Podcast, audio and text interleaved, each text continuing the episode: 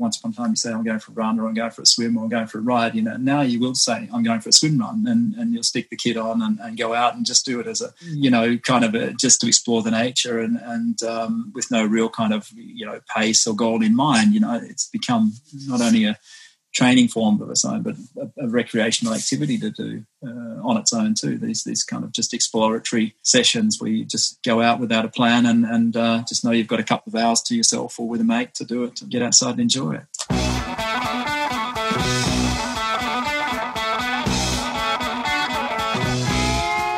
Welcome to the Low Tide Boys, a swim run podcast. I'm Chip. And I'm Chris, and this is episode 43 of the show. This week we have Shane Chaplin. If you don't know who Shane is, well, we think that you should. He's an Australian living in Sweden who's witnessed the early days of ÖtillÖ. He's sailed the world, skied all over the world, raced the Xterra World Championship. He's a marine biologist that happens to work at a bank. And last but not least, he's a swim runner. So just a lot of lot of stuff going on in this episode. Very interesting human. Super interesting. And more on that later in the show. Yes. Now on for our training update. We're getting dangerously close to race day here, Very and dangerous. we're doing uh, the Odyssey Swim Run Austin on November eighth. It's officially taper time, so we are going to send a formal apology out to anyone that we might be grumpy towards in the next week or so. And we'll be out there starting on. Chip will be out in Austin on Friday.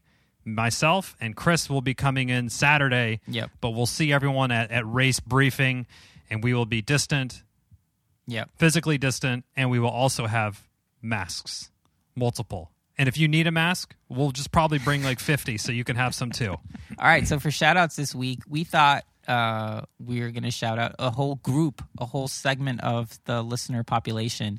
We did our first Instagram live event, uh, which was like a Q&A with Lars Finanger, race director for Odyssey Swim Run and Odyssey Swim Run Austin that's coming up.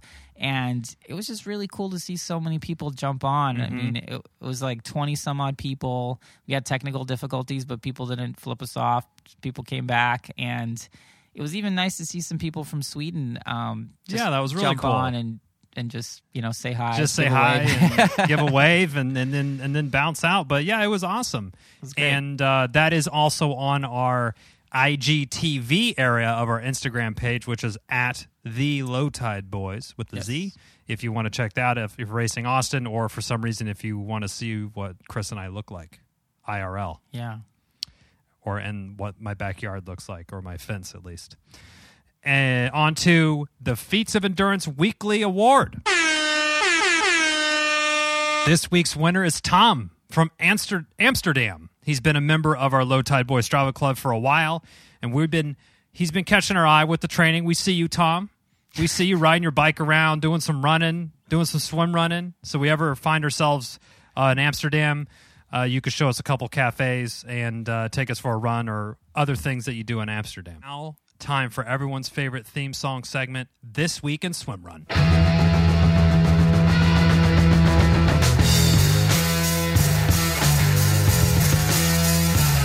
Right, so we have a really short report this week. There were no races that we could find uh, because of COVID. Races in Portugal, Spain, Italy, and even here in America, North Carolina, were all scheduled to go, but ended up being canceled or postponed. So be safe, wear masks, practice social distancing, and yeah, in other news, swim runners all over the world got an email this week from ÖtillÖ with the sad news that their season is over. Given the COVID situation in Europe, their last race of the season, Malta, was canceled and rescheduled for next year. Um, in the same email, they'll, they also listed their tentative schedule for 2021. We've we've added that to the show notes, so you can check that out. And most notably for folks in the U.S., ÖtillÖ Catalina is now scheduled for November 20, 20th and 21st in 2021. So we're not sure when registration opens or any of that, but as soon as we know, you shall as well. And it's probably a good thing that it's in November, not March. Yeah, I think that's probably probably a smart thing for them. I mean, honestly, looking at the situation and how it is now, I don't think there's any conceivable race they pull a race off in in early part of 2021. So No. November seems seems Yeah. fairly definitely not fairly in the U.S. where we're having problems here. But that's it for this week's report. We we we don't think we missed anything this week, but if we did, let us know because we we were, we're trying to do a good job with this. So tip us off if you know of races or anything you'd like us to report, and we'll get it on the show. Yes, on to the Low Tide Boys updates. So, our latest column in Triathlete Magazine is on digital newsstands now or triathlete.com, and it's titled What to Expect at Your First Swim Run Race. So, we've been talking about all sorts of things swim run in our monthly column for Triathlete Magazine, and this is our most recent one. So, check it out. Give a thumbs up, share it, like it on Facebook, comment, do all that good stuff, and that really shows the team over at Triathlete Mag that the Low Tide Boys are worth their words on the internet. Okay. uh, you can also head over to our website if you want to pick up some Low Tide Boys stickers or shirts. And uh, yeah, we're shipping. We're shipping stuff. So if you buy something, we'll ship it. Yep. That's how that works. That's how e commerce is working. So, uh, without further ado, I think we should just get into this interview. So, we wanted to get Shane on the show since he first slid into our DMs and dropped some knowledge bombs on us. Like, we post something about a pool buoy, some meme about a pool buoy, and he would give us some really thoughtful response. Yeah.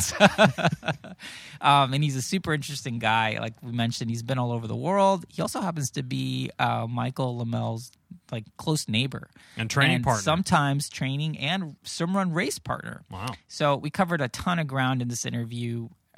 Everything from early days of ÖtillÖ, orienteering, paddles, Paddle theory. Yeah, like Paddle hacking. run, open water theory. Yeah, so there's a lot of stuff. This was really interesting, and um, I'm, you know, I, I know I say that, that this is a really great episode, and I really enjoyed it, and I, I just mean it again. This Yeah. was good. I, I concur. So, without further ado, let's just dive right in with Shane Chaplin.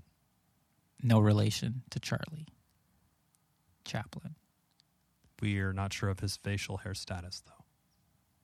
Of Shane's facial hair status. You mean like the mustache? thing? Yeah. Oh yeah. Because isn't that his thing?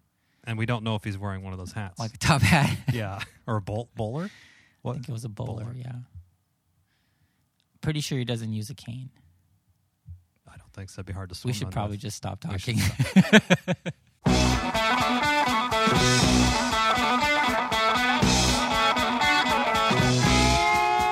so with us today we have Shane Chaplin. He is an expat living in in Sweden. He is. Yep. Uh, I, I'm just gonna say it. I'm just gonna put it out there. Oh. I, as far as I'm concerned, the most interesting person in swim run. Just putting it out there. Wow. Everyone who's going to listen to this is going to understand why. But Shane, welcome to the show. Thank you very much. Gee, that's a big wrap. I'd, I wouldn't sound the most interesting person in swim run. Yeah. You got some big swim paddles to throw. so fill. wh- whether whether it's like DIYing your own pool buoy out of soda bottles, or you know That's just right. just giving us random insight on swim paddles, like th- there's just a lot there. So why don't we start at the beginning, sort of like how does a, someone from Australia end up in Sweden, and how you discovered swim run? Yeah. Thanks. Well, thanks very much for having me on your show. It's a real pleasure. I've, I've never been never been podded before, so this is a first for me. Oh. But um, but yeah, how did I end up in Sweden? Well, I um, I've had a relationship to this country, I guess, since the the late '80s. You could say I um, I used to be a professional sailor and and uh, actually sailed sort of around the world from from when I was sort of basically well, 17 years of age through to 27 years of age, and, and during that time met Swedish people. So I used to sort of come here on holidays occasionally and um, to catch up with them. And on one of the vis- visits, I uh, I met my partner back in the early 90s, and um, you know we've been together since then, really. So 25, 27 years nice. uh, down the track all of a sudden, and and uh, yeah, we've lived in Perth in Western Australia, where I'm from, for for about seven years together, and then um, decided to to give her a, a chance at being back in her country and culture, and so we moved here in the beginning of 2004, and uh, and then came kids and that sort of stuff. So. So uh, we well, I'm well and truly uh, stuck here now. We're still together, of course. We're a 15 year old and a 10 year old, and uh, you know I've landed in this part of uh, Stockholm called Nacka, which is on the kind of archipelago side of town. So I live on sort of a little, uh, you can say island, but it's actually connected to the to the mainland, 25 kilometers east of Stockholm. And um, you know, it's a beautiful area surrounded by water and, and forest, but but you know, only 25 k's from from one of Europe's most sort of successful and happen, happening sort of capitals. So Yeah. it's uh, it really is the best of both worlds as far as I'm concerned. You know, the, the winters are a bit tough to stick, but but uh, like, you know, lifestyle wise, otherwise we really have it uh, pretty good here. I think so. Yeah, that's that's how I landed here, and look like uh, been here to stay for for a while longer. I'd say. Nice. So you have been you've been on the water in one way or another pretty much your entire life. It sounds like. Yeah, they're on it or in way. it. Yeah, on it or in it. Yeah, I have because after the sailing, I I studied marine biology uh, in Western Australia. So so sort of I've had two careers, if you like. I've had the Audi career, and then I've had the sort of career within you know marine aquatic biology, and then more recently now in sort of sustainability. So somehow, don't ask me how, but I've ended up in a bank. So diving on coral reefs and sailing around the world to ending up in a bank. But, but I'm still working with sustainability issues. So it's actually really interesting with climate change and stuff at the moment. So. So uh, yeah, I shouldn't complain. That's awesome. Yeah, I, I I'm getting we get such a, a trend. It's with it's a lot with swim runners, but a lot of the folks that we have been talking to have really deep roots and are really connected to kind of that nature piece.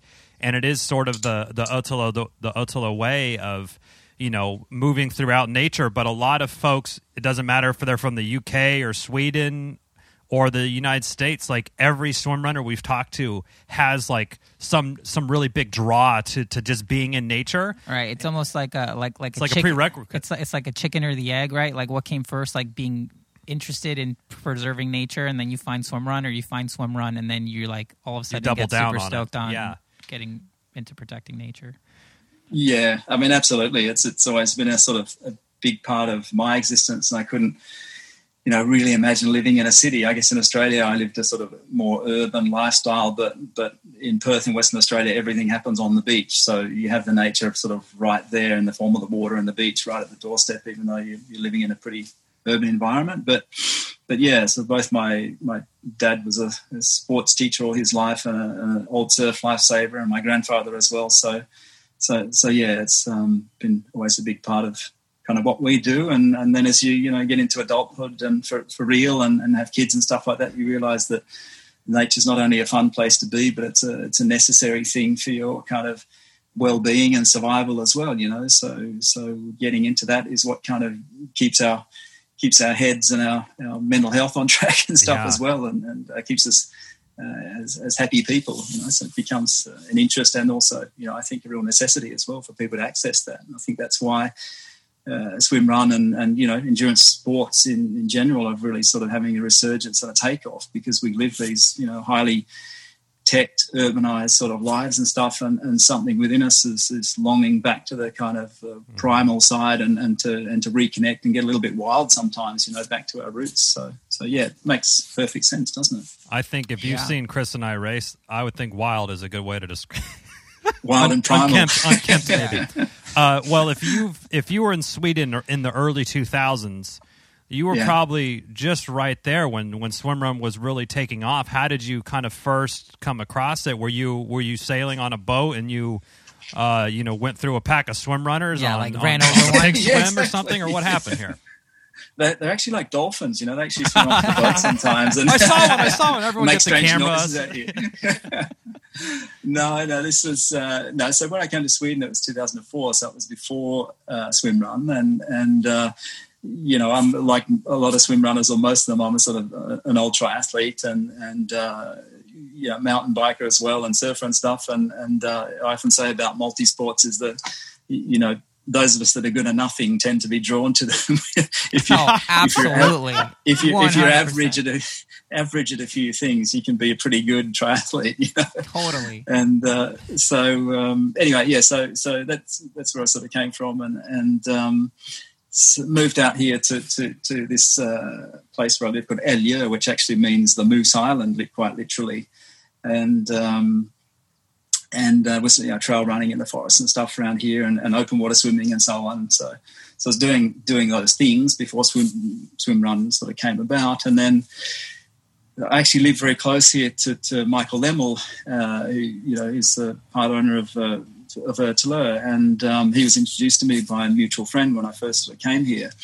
So we sort of became natural buddies and, and training buddies and stuff. And and uh, so you know they started the race in in 2006, and and uh, I think during that summer, you know, when they or the, the summer before when they were going to recce the course, they actually asked me to come along and help them out, and, and it was a I got sick and it was a really shitty day and I thought they were completely out of their minds. So I, I politely said no thanks to, to the to the and the rest day. is history. yeah, and the rest is history. Absolutely. So so yeah. So then they start the first race in 06 there, and I watched the. Uh, the Finns, the Finns on phones uh, win that race. Uh, the, you know the two Finnish guys, and the blow up uh, Nokia telephone air mattresses that they paddled Yeah. across Yeah. the finish line. And yeah, they sort of collected the winner's check and gave a three-word speech like Finnish people do, and then promptly got on the ferry and went home, and they've never been seen since. So- but uh, anyway, yeah, 2007, I was going to do the race, and and uh, with a, actually a Finnish partner that Nick had teed up for me, but uh, sickness kicked in again. That didn't happen, and um, so actually got to do it for real for the first time in uh, 2008 okay. which is still pretty early days. And um, I, uh, my, my big brag is that I've actually got a top 10 finish in ÖtillÖ because, well, there was only 20 teams that started that year, and I think we came ninth or something. So, uh, so technically a top 10 in the race, but of course we wouldn't be at that standard uh, Hey, nowadays you with, know what? with what it's become. I'm a big believer in you have to race the Yep. participants that are there. So if there's three people and you come in third, hey, Congratulations. third place. Podium. Yeah. Uh, well, I've actually qualified to Xterra World Championships in exactly the same way, coming third out of three in Oh, 50 plus division. About half an hour behind the winner. Well, there you Oh, go. yeah. Hey.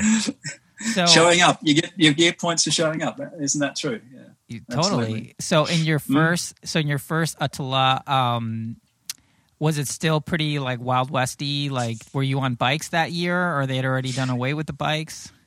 Yeah, we're on bikes that year. That's right. It's sort of um, big, and and that sounds easy. It's like oh, you guys got to bike owner, so so you know you had it easier that year. But but these are three speed bikes with pretty heavy gearing. So yeah, it was nice to roll away on them at first and and then roll downhill and stuff. But when you hit the uphills, your legs were so knackered after. Sorry, you got to hit your button there, Chris. Maybe, but uh, after after uh, you, you know you had been going six hours or whatever it was that um, you couldn't pedal them up the hills anyway. So you had to get off and walk the damn things, and and uh, so it was actually quite tough. But but yeah, it was pretty wild westy. We did it. Uh, I did it in a like full length surfing steamer.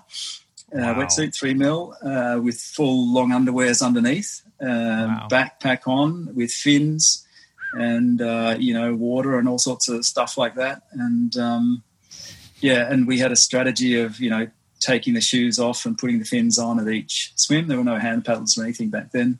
I think I was using webbed um, Blueseventy uh, gloves, like neoprene gloves. So I Yeah. used those a little bit, but they got very heavy in the end, so I ended up just ditching those, sticking them back in the backpack.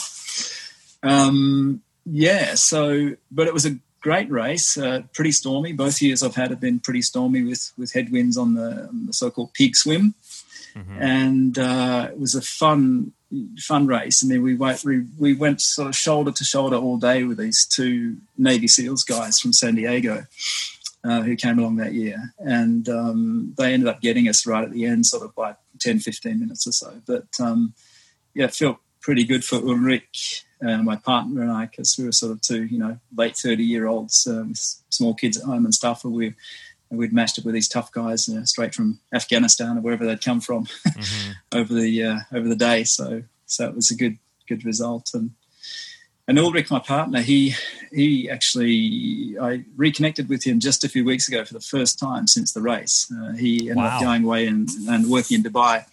So we fell out of touch, and then I ran across him in uh, actually at a lake here a couple of months ago, and I said, "Gee, we've got to catch up." And and uh, I said, maybe we can do a race together. And he sort of said to me, well, I'm, I'm pretty good these days, you know. And it turns out he actually went on in uh, as an ITU age grouper and, and became one of the best in, in Europe and, and Cool. you know, very sort of high up in the world um, uh, in, in triathlon. So we went for a swim together here a few weeks ago, and he's still a wicked swimmer. He's a, he's a guy that sort of comfortably swims kind of 120 pace uh, in the open water, uh, pretty pretty comfortably. So he he flies. So I had a good partner, as it turns out. Yeah. Yeah, you really for that uh, race. It sounds like you were foundational in his growth. That race, you so Well, you could take a lot of yeah. credit for that. I would say.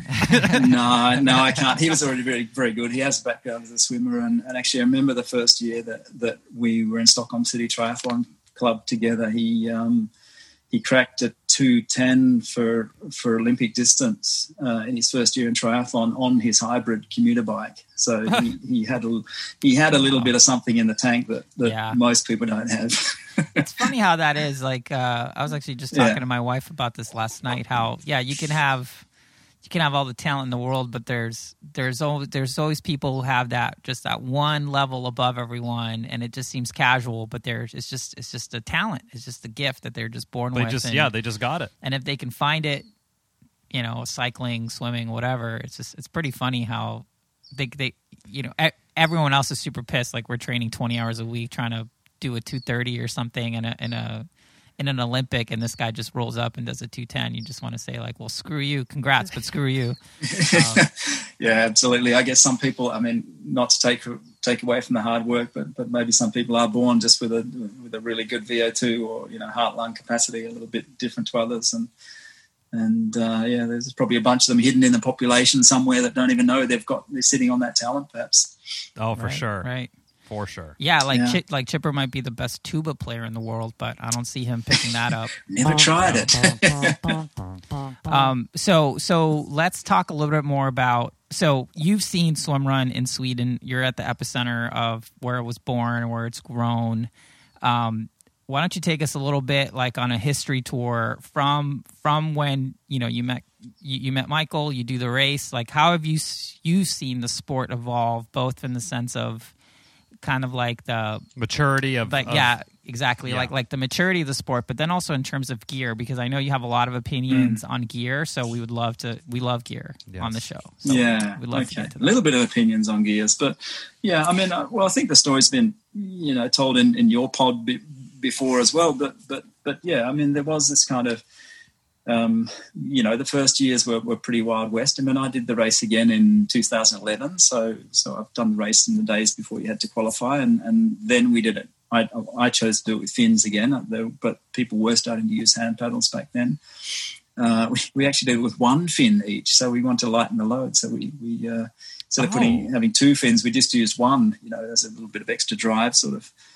Um, but yeah, but yeah, hand hand paddles came then, and um, you know, but but uh, there were no specialist uh, swim run wetsuits, for example. So they have only really shown up on the scene in the last few years ago. So until then, we were you know wearing you know swimming wetsuits, uh, which are terrible to run in because they've got no flexibility whatsoever around the hips and, and they're you know tight in all the wrong places for, for for trying to run and be flexible over rough terrain in and stuff. So so so yeah, that's an obvious sort of development as well. And and then then the Dolmers as well, you know, coming into it and and you know people doing their different homemade versions of those and and uh, and now you know a few brands of you know commercially available you know supersized Dolmers available on the market. But what am I saying? Pool boys. I'm sorry, Dolm is a Swedish word.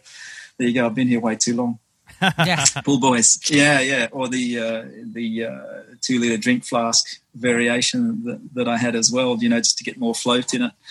So so yeah, and I I really still think this stuff's probably in its infancy a little bit. I mean, you can still count the specialist swim run gear manufacturers maybe on on one hand, you know, or two maybe.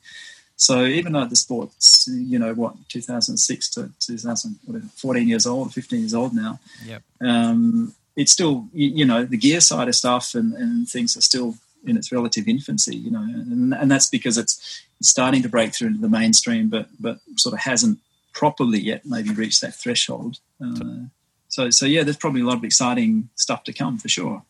Yeah, and, and we've noticed in the last couple of years kind of the sort of how fast things are being iterated on and, and, and the gear scene is, is, is really kind of changing. You know, before it was like, okay, take your normal like swimming buoy and, and DIY that. And then here we are now, everyone's like, okay, bigger seems to be better. Then everyone's putting out big giant pull buoys. And then now, and, and same with big paddles, but then people are kind of dialing back on some of that stuff or they're taking a different spin on it.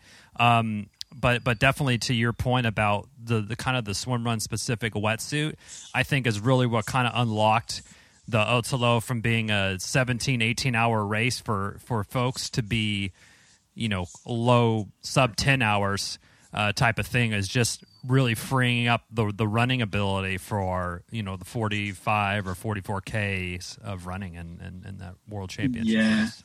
yeah I'd, I'd agree for sure. It's it's a big it's a big contributing factor most definitely. I mean the the, the new suits are an absolute sort of dream to to run in compared to, to the, the swimming wetsuits. Um, and funnily enough that's why I chose surfing wetsuits when I first did it because I know being a surfer, I know that those suits are built with with good flexibility around the, the hips and legs. So surf suit's actually not too bad to run in, but of course it doesn't have the same, you know, the watertight properties and, and flotation properties that you need for a swimsuit. So so yeah, right. that, that, development's been great, and uh, you know I think the other things are. Of course, the, the kind of optimization of the whole buoyancy package and, and the paddles as as well as being at the moment at least the the fastest way to get from point a to point B, not only in the water but but on land as well. Um, and then also, you know, the ÖtillÖ course has also, you know, being being trained on. So people are training very specifically for this now as well. They're training on the course, happening for quite a number of years. And in fact, the, the course itself, the, the actual ground has, has gotten a bit more compacted and, and there's more of a defined trail now than there used to be too. So, oh. so um, and believe me, there's, it's still rough and there's still bits you have to crawl on and, and they're still technically really challenging, but, but it's not maybe quite as slippery and soft as it was in the beginning. It's it's a bit more runnable now than it used to be. So I think all those things have maybe contributed to the to the the times you know coming down and down. And, and I think the other thing here to remember is that you know when it comes to multi-sport races, it's not all about being good at running and being good at swimming. It's it's how you manage to put all that together. You know, in terms of your, your strategy, so your overall plan for the race, the, the, tactics, which is what happens when you meet other idiots out there, what you have to do when you encounter them, and and then the, the gear using to, to make that happen, and, and the flow you can put together, you know, with all of that as well. So, so yeah, it's no use having a really fast in water solution if it sucks on the land, and, and vice versa. So, so I think we've landed on the, the paddles and pool buoy setup because it's it optimally works the best over the whole of the whole thing. You know, I, I, think I think personally, I sort of would would like like to see in a direction maybe where there was no hand paddles involved and. Um, you know, so it was a bit more kind of natural sort of swimming. That's why I always mm. chose to wear fins when you know I did the race because for me that was kind of how I'd learned to swim in the ocean. You know, if you had any aids, you put you stuck fins on and went body surfing or whatever those. So, so that's what the, the kind of the feeling I was after, kind of. But but now I've capitulated and I've got a big arc uh, pool boy and hand paddles and stuff, and, and uh, I'm doing it just like everybody else. So yeah, and it is definitely the, the you know the fastest way. Um, it's I know it was a bit of time ago, but can you potentially recall how long a, a one single swim exit transition would have been with your fins and, and all your backpack and your gear and taking your fin off and putting in the backpack? I mean, or were you spending two three minutes per transition on that kind of stuff or did you have it like really dialed in? We had it a bit dialed in but but we must have been spending a good minute or so on every one. And even if you do that on ÖtillÖ, I mean there's 40 odd transitions so there's two so hours you're, right you're talking, there yeah. you're talking exactly you're talking you know 40 minutes or an hour and a half right there on, on transitions. And I remember with wearing the long steamer suits as well I mean you couldn't run the long runs in them. So we took them off for um, for uh, Nämdö and Ornö, like the two long runs. And so to get out of the wetsuit, you know, completely, and then stow that in the backpack and wow. and um, then run and around with its a, way. a yeah, soggy wetsuit it. in your backpack, and then also yeah. I think, and then running in long underwear, right? So you because you have yeah. long underwear, so you're just like running yeah. in. I'm know. getting hot just thinking about that. I know it's ter- yeah, and then putting it all back on. You know, you know how much time it takes to get back into Oh a wet wetsuit. So Yeah. yeah, so I think that first year we did our time was 12 hours right on the dot, and Jonas Colting did uh, 1040 or something like that. So Mhm, mhm. so yeah, even the winter time then was not not anywhere near and that was the bicycles too. So uh, not anywhere near what the times are now. And yeah, they're going sub sub nine now. Yeah, uh, yeah. When we had yeah. Jonas and on, he was he was saying that the bikes they had were kind of like these beach cruiser style. You know, it's not like a racing or a mountain bike. It's like a cruising around the beach type of bike. Oh yeah, yeah. No, it wasn't. They weren't racy. That's for sure. That, was, that was kind of like old ladies' bikes, if you like. Did it have a yeah, basket in the front for you to put? It did like, have a basket. Yeah, and that was actually the, that was actually really good because you could chuck all your your uh, your wetsuit and your and and your energy that you needed for the bike ride and stuff in the basket at the front. So we, we uh, I remember joking about that as we hopped on them. Yeah, that that's hilarious. So, so living in Sweden, you are seeing swim runners probably constantly out there, and and you have a lot of visibility into kind of training and your own training and and mm-hmm. and everything there. I would I would love to hear um, kind of what have you seen in terms of training? Like, are people? I think people are are swinging definitely to be more. Hey, they're specifically training to be swim runners. They're not doing triathlon and then they'll jump into a swim run. They're like pivoting their kind of like endurance activities to be definitely more swim run based. Kind of what are you seeing there in, in Sweden? Yeah, no, I think that I think the growth in uh, if you compare swim run to triathlon, I, I, don't, I totally don't have any science statistics on this whatsoever. But but we know that swim run growth is is is pretty good and, and might be outstripping newcomers to to, to triathlon.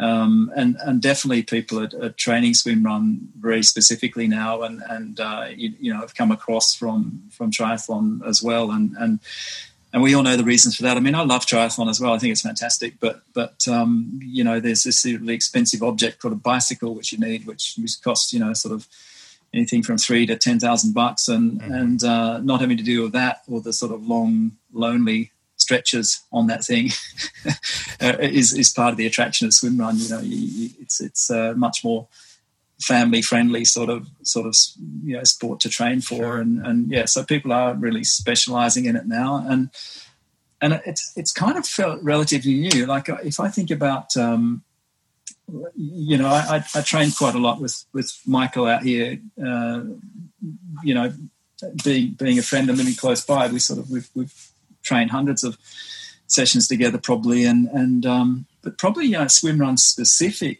like maybe in the last seven years or something like that. So maybe like half the time that swim runs actually existed because before then we ran or we swam or we mountain biked or surfed or skied or whatever it was. Uh, but we never sort of put the two together in training as such. You know, we just sort of did that before races mm-hmm. most people people i was associated with. But but now, you know, we, we go out for swim runs for recreation. We, and, you know, we've done that for the last sort of four or five years now. And I, so I think that's the difference, you know, you know, whereas once upon a time you say, I'm going for a run or I'm going for a swim or I'm going for a ride, you know, now you will say, I'm going for a swim run and, and you'll stick the kid on and, and go out and just do it as a, you know, kind of a, just to explore the nature and, and um, with no real kind of, you know, pace or goal in mind, you know, it's become not only a, training form of its own, but a, a recreational activity to do uh, on its own too. These these kind of just exploratory sessions where you just yeah go out without a plan and and uh, just know you've got a couple of hours to yourself or with a mate to do it and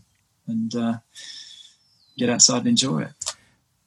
That's that's the same kind of magic that that Chris and I experienced that kind of got us originally hooked was just the, not only the adventure was incredible, but being able to kind of share it with somebody, especially somebody if you're if you're friends with or you're one of your regular training buddies or whatever.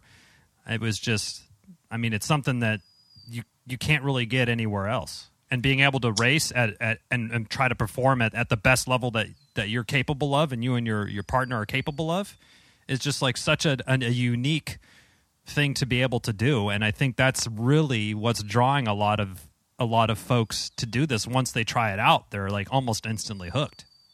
Yeah. No absolutely. And and like you know as you, as you get up in the ages a little bit i mean you know i'm 53 now so i'm not, not a spring chicken anymore. So so my ambitions with swim run racing are not to to, to try and win anything. It's not really possible. It's, it's but but it is kind of fun to see how many people of you know twenty years younger than you you can keep behind you in a race. Of course, you, uh, you try we try and keep the egos in check, but of course that's uh, it's it's kind of fun to, to, to to still race hard and see how well you can do for sure. But but it is also for me it is about just the social element too, and and uh, the the community and the people, and and and uh, you know, I, I, will always choose a friend to race with rather than choose a partner on the basis of.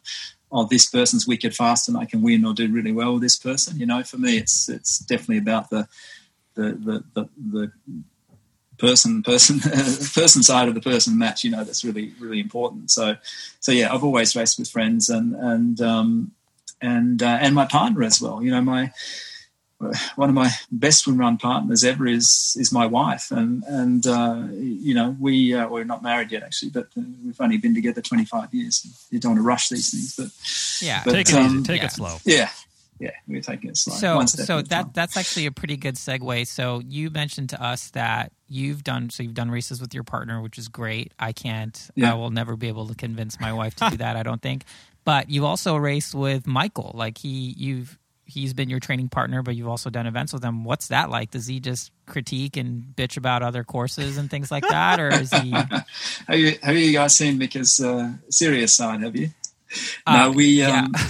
We've, we've only done a few together actually. We've we've had ambitions and ideas of doing lots more, but but um, you know he has this race series that he runs and he's out of the picture for, for most of the season. Yeah. So so the, the, the windows and the calendar to do that stuff together are, are, are too few, unfortunately. But but um, we did a local race here south of Stockholm called Ångaloppet, probably about six years ago or so, six seven years ago together, and that was his first, uh, and that was that that was great fun. It was a warm summer day, so there was no wetsuits. It was bare chested and and um, yeah, you know, we had a happy mid pack finish or whatever. But but um, and, and since then we did. Uh, I think we really got sort of new passion for swim run. You know, even though we've both been around the course for, for a long time. After we did Costa swim run on the west coast of uh, of Sweden. Uh, yeah two summers ago in 2018. That was a really fun experience with this huge storm that came through and stuff. And, and uh, we really got fired up about things after that as well. So, so uh, and then we tried last year, we tried to do Öloppet, which is another one on the West Coast. But after just a few Ks, I uh, had a nasty ankle twist and uh, so we had to pull out but um, but no, we're we're a good team, and as I say, it's the social part. So so a lot of chatting, a lot of laughs when we go around. Um, you know, of course, we try and do well. Um, we, are pretty evenly matched um, in that way. I, am I'm, I'm a little bit stronger in the swim, but but for someone that's learned swimming really late in life, uh, Michael's really swimming really well, and um, you know, we're running we're even, and uh, you know, he's got amazing endurance. So, so whereas I might be sort of, you know, sort of maybe half Ironman or Olympic distance might be my kind of optimal distance. I mean, he's one of these guys that, that kind of gets warmed up after day two. Right. you know, yeah. having come from that sort of multi-day, multi-sport background, you know, it's after a couple of days that those guys kind of tend to get warmed up. So, you know, they have one tempo, but they can keep that tempo pretty much indefinitely, and that's the that's the difference. It's kind of it's it's a bit of last man standing on these sort of races. So so being able to go the distance and keep it together that way is uh, it's a real real attribute. Totally. We we we interviewed Mats as, as well, and and he was sharing some of his early like kind of adventure racing type event races, I guess, with with Michael and and everything, and it's just oh, you know, day two we we rode horses for like an hour and all this crazy stuff, and this is something in the United States that is just seems so foreign and yeah. and not even possible, like from a logistical standpoint. That it, I don't know, at least to from, like, at least to me standpoint. Yeah, I'm like, oh man, what are they doing? You know, so it's it is funny and yeah they get warmed up after that after that day two or day three they're finally okay i'm starting to i'm starting to loosen up i'm ready to ready to, exactly. to, to go here so yeah I, I, one dream i've never fulfilled, fulfilled in life actually is doing a multi multi-day race like that i think it would apart from yacht races but they don't count because you just sit on the rail and freeze your freeze right. your ass off but but um, a multi-day mountain bike or cycling or swim so, running or something would be an awesome thing to do. Maybe I've got to put it on my bucket list. Yeah, I mean, yeah. Try the put, uh, it, put it on the bucket list. The Kraken, Kraken Epic Ultra Swim Run. Take a yeah. look at that. The Kraken, yeah, that's pretty long. Yeah, yeah that's pretty long. Well. it's like I'm looking for two days, not three. Yeah, yeah, exactly. Yeah, Michael's a great navigator too. I must say. Like I, I come from a West Coast, you know, dead straight west coast where the ocean's on the left, the desert's on the right. Uh-huh. It's either howling a gale from the ocean or the desert. So you always know where you are. It's a grid road system. So so working out where you are is really easy. And and when you come to Sweden, you've just got this, you know, kind of ubiquitous and, and monotonous forest everywhere and and uh, you, you, know you can't tell where the hell you are or what direction's what. And, and sounds uh, awful. So when I yeah when I go into the forest of Mickey, I just let him take over. He's got this great navigation intuition, and, and I usually always fuck it up. And and uh, yeah, so so and that's good too. You need a you need a good navigator partner in in uh, swim run, someone that, that can keep their eye on the trail because even though the trails are marked when uh, when you get tired, you start to miss those little ribbons and, and run wrong. Yeah. So, mm-hmm. so and, and, this is part of the whole endurance lasting the distance kind yeah. of package as well. Is, is sure. keeping your mind switched on during that long period of time. That's that's typically my job when we're on trails. I was just I was selfishly going to ask, how does one become a better like at orienteering at, at directional abilities? Yeah, well, there, there, are actually studies on London taxi drivers that, that show that the navigation, like the part of the brain that's responsible for navigation, is actually more developed. They can see it with with uh, MRI scans. So so interesting. It is a learned thing, and, and it is a part of the your brain you can grow and you can get better at with with practice um, for sure. So I've become a little bit better over the years, but I was just hopeless when I first got here, and most foreigners are. They just get completely lost straight away. Yeah, in college, um, I took a test. It's called uh, spatial oh. awareness. So it's like if you're really good at geometry and trigonometry and stuff like that, mm-hmm. you tend to be really good at sort of kind of knowing where right. you are, what direction you're going, and stuff. Which is anyway, they can, they can, weed, they can weed you out early. yeah, exactly, exactly. So, um, so I'm going to yeah. ask you a question. Can I just say one more thing on that? Sure. Yeah, absolutely. Yeah, uh, on orienteering and, and navigating and stuff. I mean, and I think this is a really really interesting salient point when it comes to, to, to swim run and, and why Swedes perform really well. I mean, the the terrain we have to run on here, it's it's really rough underfoot. I mean, it's very rocky and, and rootsy and, and slippery. And um, and and local people here are actually brought up running on this stuff their whole lives. And, and I think you mm-hmm. could actually safe to say literally running in this type of forest on this rough terrain and orienteering is in people's genes here. Um, mm. We have we have a statue which is hundred odd years or so old in, in my local town here, Saltsjöbaden, and, it, and it's of an, an orienteer. Um, and uh, you know, so so the sport's very old, and, and all kids do it in school, and, and in fact they have an orienteering test uh, wow. in the school phys ed system here. So my daughter, who's ten years old, did like two or three days of orienteering in her school just last week and you know they had to do this this, this kind of uh, test as part of the, the, the grading for phys ed. And um, and our family's actually in a local orienteering club here, which um, is over 100 years old. And, and my kid's grandfather was started in that club when he was five years of age, and he, he's 75 now, and he still wow. runs. And and uh, my partner and, and all of her siblings have been through the club as well and uh, and now my daughter's been in the club too. So there's there's three generations going back over 70 years that have been doing this. You know, so I think you know if I could, I, I don't like to give free advice, but if I could give advice to, to, to to the Americans, you know, how they could come here and give the Swedes a little run for their money, it would be to train as much as possible on really rough terrain and. Um, and work on agility, balance, slippery surfaces, all that sort of stuff. Because I've I've actually lived in the states a little bit myself, and and I, and I sort of know trail running usually sort of means gravel roads and stuff in mm-hmm. in Australia as well, you know.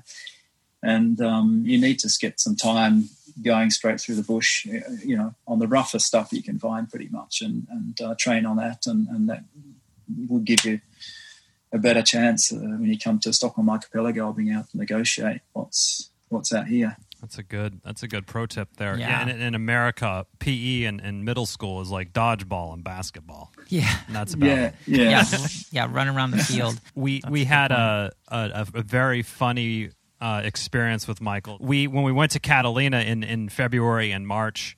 Uh, this year, we had just started our podcast was like a month and a half out, and and you know, some people knew what who we are and what we were doing, but others had no no clue.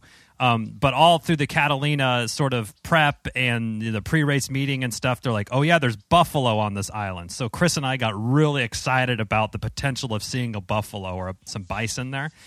And Yeah. when we literally when we crossed the finish on the sandy beach, and, and Michael's standing there to give you the you know the patented hug after Chris gives him a hug or a high five or whatever, and he said, "We're so disappointed," and he looked at us like he was like you stabbed him in the heart that Oh, we were yeah. disappointed So- about so, his race. Yeah, so I think what what I what I actually said was like I have a major complaint. Oh, that's what it was. and he My was bad. like, he was Uh-huh. like, what, what? And, it- and I was like, I realized that he just totally didn't. he didn't get, that, I we were trying to make a joke. Yeah. Um, and I was like, yeah, we didn't see any bison. And he just like looked. He was like, he was just basically like the, the next look was like, just get the hell out of here, guys. like, just move, just move along, just move along. But yeah, so so a couple Yeah. days before we crashed, Attila had this like welcome reception wine and cheese party, which we didn't sign up for, but we just crashed it. And Mm-hmm. obviously know who these people are. And walk up to Michael. We're all kitted out wearing low tide boy stuff, and he was like, "Oh, the low tide boys, very funny." And we're like, uh, "Okay, can we go in?" Thanks, man. He was great. He was great.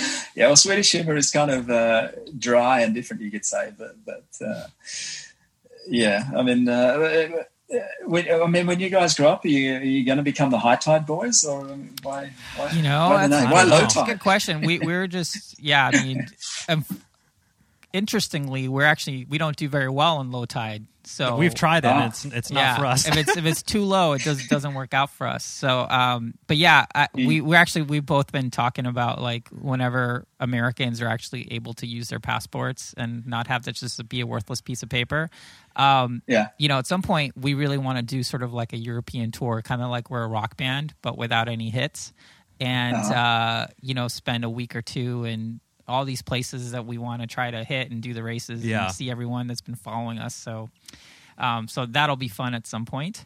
But uh, but Shane, I That'd- wanted to ask that'd you. Be, uh, that'd be awesome to see you. Uh, see, see, see Yeah, you it'd on be fun. Yeah, like that just- as well. Yeah, and I think and I think you guys, uh, you know, you're sort of positive and, and sort of innocent uh, sort of touch to things and, and genuine interest is is uh, what makes your your pod really listenable and likable. You know, Aw, easy you. to easy to like straight away. Yeah. Thank you. Yeah, I mean, uh, it, it'll be it'll be great to get our asses kicked on a race by you know more Europeans than than we usually get our asses. and I'm kicked looking by. forward to a nice fika. Yeah. in Nice Sweden feature. as well. Exactly. Oh, there you go. Coffee Good breaks. job. Yes, Good job. cinnamon buns. Yeah. I'll So so so Shane, let's let's switch gears a little bit. And the you know we don't want to Yeah. keep you all evening in Swedish time. That's okay. Um, So but I'm still having uh, fun. So you, I mean, you from from I follow you on social media, and you always seem to have really insightful either either comments or posts about swimming. Um, and you're obviously a super experienced swimmer, but I was wondering, um, you've mentioned some. I mean, you've mentioned to us sort of your theories on on swimming with paddles, how to use them correctly, and that's a topic that we've been talking about a lot on the show recently. So I was wondering if you could touch on sort of your your thoughts on swimming with paddles and how to do that most effectively for swim run. Yeah, sure. Well, I listened to the, the, the pod with John Stevens and the, and the two ladies actually uh, Right. just the other day, and and uh, gee, it's pretty pretty hard to add much to that. In fact, you know, you know, you guys uh, covered a lot of ground there, most definitely. You know, Thank you. um, Mission accomplished. for us then.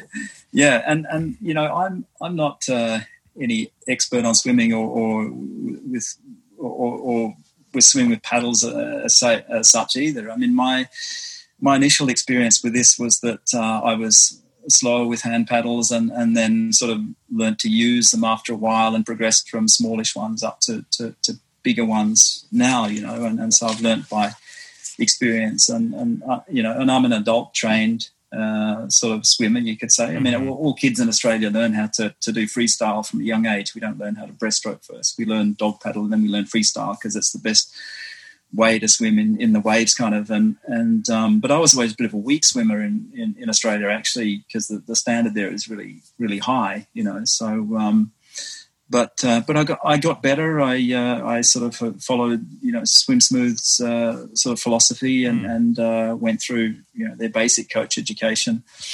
And um, and so that's what I'm sort of now you know doing an honest job or as honest job as I can to, to sort of uh, apply with the, the, the little hobby coaching business I have. You know, I also have a, a pretty hectic day job, so so this is a you know, I, I, take it seriously, but but it's um, you know, it's it, it is a, it's just a, a, a sideline uh, activity for, for me.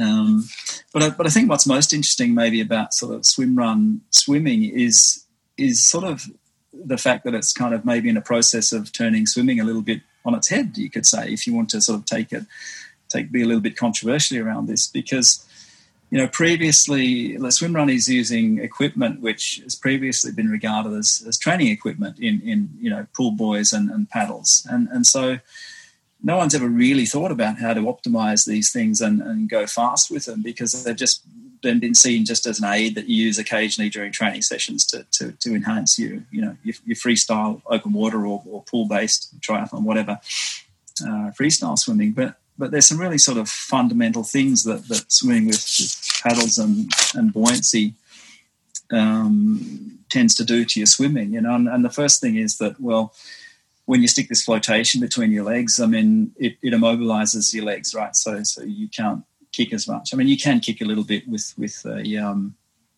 with a pool buoy in, but but you can't really kick properly from the hips uh, as you as you as you should, you know, kick if you're kicking in open water swimming. And when you're swim running anyway, you have uh, you have shoes on, so you don't mm-hmm. want to kick because if you move your legs uh, too much at all or try to do anything that replicates a kick in swim run with shoes on, you just go backwards quite quite literally. So, so I guess I'm work, working up the body here, if you like, and and um, and the other thing having a pool buoy in tends to do is that, and, and not being able to use your legs is that you don't get as good body rotation.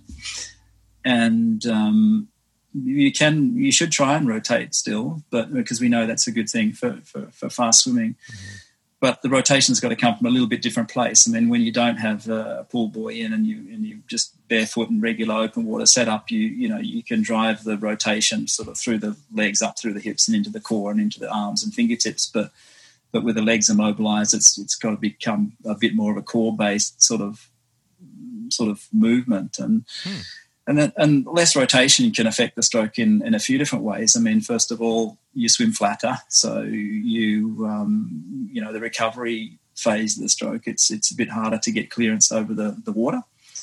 Uh, as you bring your hands back around to the front. So, you know, it, it tends to favour the more swinger style of, of uh, strokers, and you can yes, finally know, throw their arms a bit out to the side. Yeah, exactly. So there's nothing wrong with being a swinger uh, for, for, good open water swimming, and especially not for, for the swim run. And I'd say that that's the style you see that's predominating, uh, you know, among the top athletes and, and even the newcomers. It's worth teaching them just to swing uh, out to the side and, and, not do the high elbow type recovery thing from, from the start because you, you are swimming a bit flatter.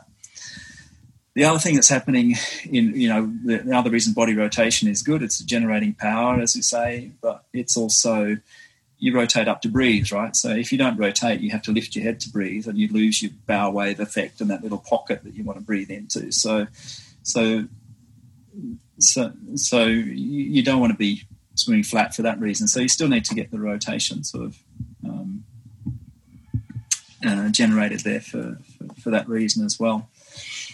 And then of course you've got the paddles on, so that's the other that's the other aspect as well. And there's just a whole bunch of stuff to unpack around there, which which you kind of did a great job of in the last podcast, and and that's selecting, you know, the right size. I mean, it's like gearing on a bike, isn't it? I mean, the, the, the bigger ones you try and push, it's like pushing a bigger gear at lower cadence on. great analogy, on, uh, actually. Yeah. Yeah, on a bicycle. Uh, whereas if you go barehanded, then then you can do much higher cadence, much higher turnover. Um, is that, is so, that... and that and how to optimize that, I think, is where there's a you know, there's probably a lot of development sort of work to do because we have, I mean, we have data on on short distances, um, but you know, how does this play out? Like, how does paddle size play out over a five-hour race or a right seven, eight, ten-hour race? I mean, that that's really hard to measure, and, and I think one of the few only ways to measure that's kind of just with experience, perhaps. Um, but but uh, but yeah, you know, so you can easily say, oh, you know, my medium paddles compared to bare hands are you know five seconds or ten seconds per 400 quicker, so therefore that's the better choice. But mm-hmm. as I said earlier, a swim run race is not a swim race and a run race, it's a whole bunch of swims and runs all tied together, and and you need to be you need to swim in such a way that you can run freely afterwards, and you need to run in such a way that you can swim easily afterwards, and do that repeatedly. Um, so, so, uh, so I think that's what's maybe I should leave it there by just saying that's what's really cool about swim run is you've got these unknowns which are maybe not as easy to kind of measure as as uh, maybe you know triathlon performance data analytics where you can right. the treadmill right. and the, the wind trainer and stuff, and you can pretty much decide from that who's going to win the race. Kind of, I think with swim run, there's still huh? yeah. there's a lot of variables, you know, so so it's it's going to keep it interesting for a while to come. Oh, for sure, and I think add to that the fact that you know in triathlon you pretty much have standard distances, where in swim run mm. it's just whatever whatever the course throws your way. Throws your way. It could be a 4K swim towards the end. It, you know, it could be all kinds of stuff. So yeah, I actually think yeah. that's that's really helpful insight. So thank you so much for sharing. The other little thing on paddles I was going to say was that that um, the I, I, think there's a lot of development to do there because paddle makers are, are for swim run specific paddles are, are, are, really few, and all the paddlers I've seen on the market. Um, I I don't like the look of them yet. You know, like I would still tend to be making my own shapes uh, over taking anything that's out there from from the existing uh, suppliers. You know, because I think one of the big mistakes is that that most paddles still have way too much area out around the fingertips, and um, the more you load up the front end of the hand and the fingertips, uh, the more you put load through the forearm muscles and into the to the elbow joint. And, and this was something that's actually kind of shown to me by a guy called Jonas Jarlmark, who you'll find finishing within the in the top 20, top 30 in, in any swim run race he turns up to because he's a wicked swimmer and and um, you know he swims a, swims 400 in sort of you know 515 sort of pace. Uh, he designs his own paddles, and and um, they have a lot less area out around the fingertips. They have the, your hand position a long way forward in the paddle, and um, actually these little wings. That's why I asked you about the link for these paddles you mentioned the other day. Little wings that sort of go up past your forearm a little bit, and and so it's what this is all about is where the center of effort or center of area is in the paddle, right? So ideally, you want the center of area back as far as you can get it um, because the more you shift the center of area back, the more you load up the lat muscles, those big powerful muscles on your back to push the water backwards or pull the water and push it backwards. Um, wow. So, yeah, with, so you, with, a lot of area out on the fingertips, you put a lot of load in the forearms, and and um, that you don't need to do. So, and, but what's happening is people are getting very strong. They're training like this, so they're compensating for it. Um, but they're probably using a bit of energy that they don't need to to use. And I know myself, I gave myself um, golfer's elbow and tennis elbow using two bigger paddles with too much area out the mm-hmm. front uh, when I first started. So that uh, uh, for injury protection point of view as well, I'd say, yeah, shift the area back as far as you can get it. Um, and it's going to help things out, you know. And and so what's happened as well with with swimming in swim run setup is that that with the flotation, okay, these massive pool buoys now, any of these kind of little errors that you have in your stroke uh, tend to get masked. You know, you don't see them. So if you've got push down on the front part of the stroke, you know, too too hard to push down in the early phase, and you're not getting into catch earlier enough. Normally, in, in regular open water setup without a wetsuit, that would make your feet sink and it would really sort of, you know, destroy horizontal position. But with the big pool buoy in, well, you, know, you hardly even notice uh, if a swimmer's pushing down too much on the front of the stroke or not, because it's mm-hmm. not having an effect uh, on, on their position horizontally. But they will be using energy they should they don't need to use by doing that. You know, so so I, you know, the swimmers I'm with uh, teaching, I, I'm sort of I am trying to teach them how to be good open water swimmers without gear as well, um, mm-hmm. because I think if you've got that grounding, then that's going to carry over into good swim run swimming.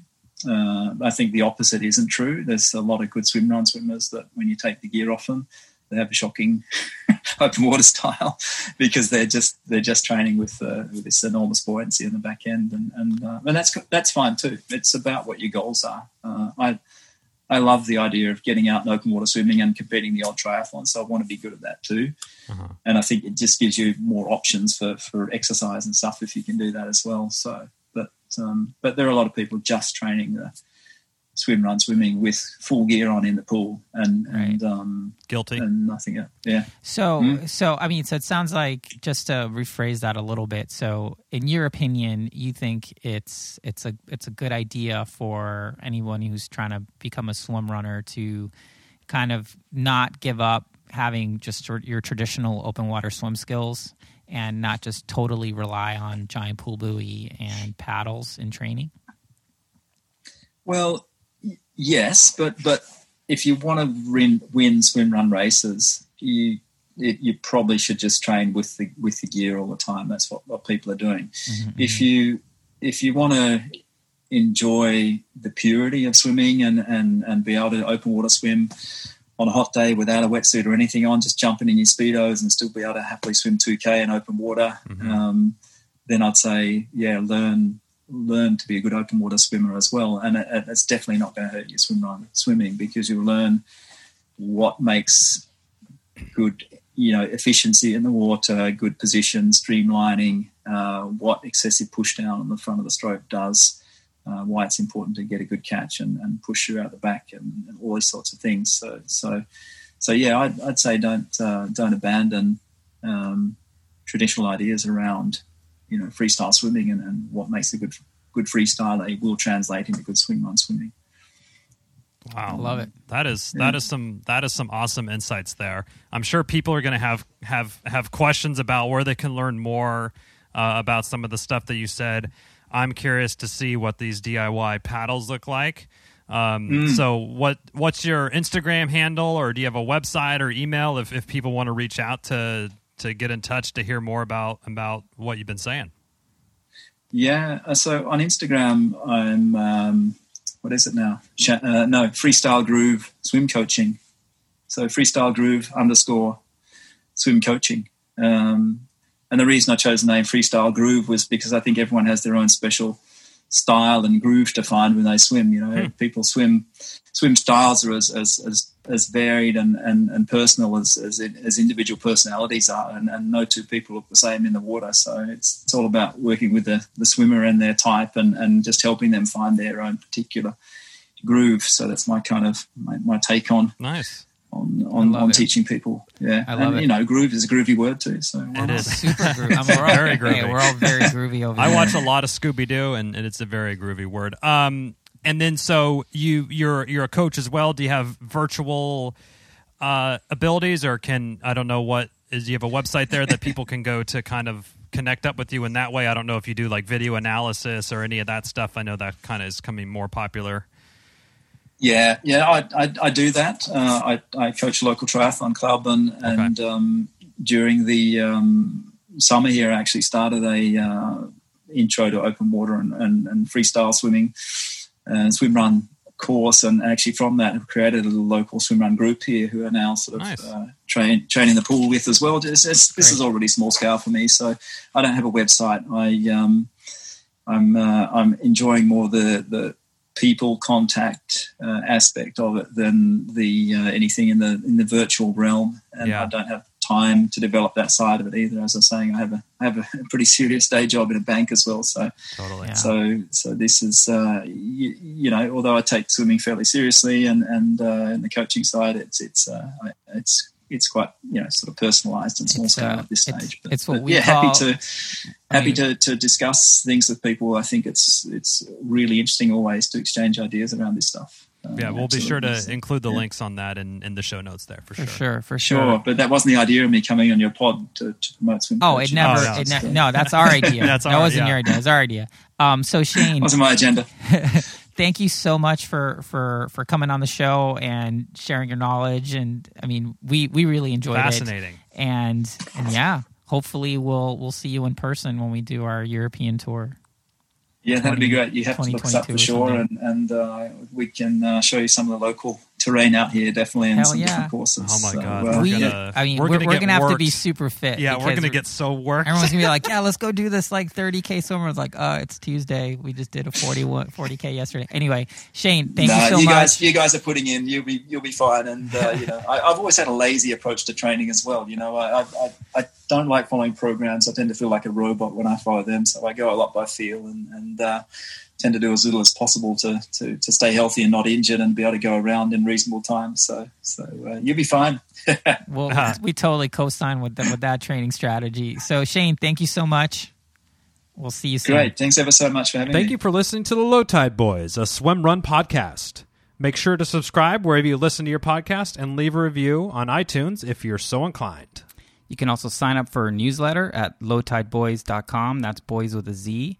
And check out our meme page at The Low Tide Boyz on Instagram. If you have any questions or suggestions for the show, drop us an email at lowtideboyz at gmail.com. We'd like to thank RidingEasy Records for our show music, and of course, our wives for their support and tolerance of our swim run activities, hobbies, and other bullshit we do. Finally, you can support our efforts on Patreon. Until next time, get out there and go for a swim. And then a run, And then another swim, then another run, and then another swim. and then run to the finish line. And just keep going until you're done. Yes, or Until run you to cross or, the finish line. or run to the car Or run to your car. somewhere. Just keep running.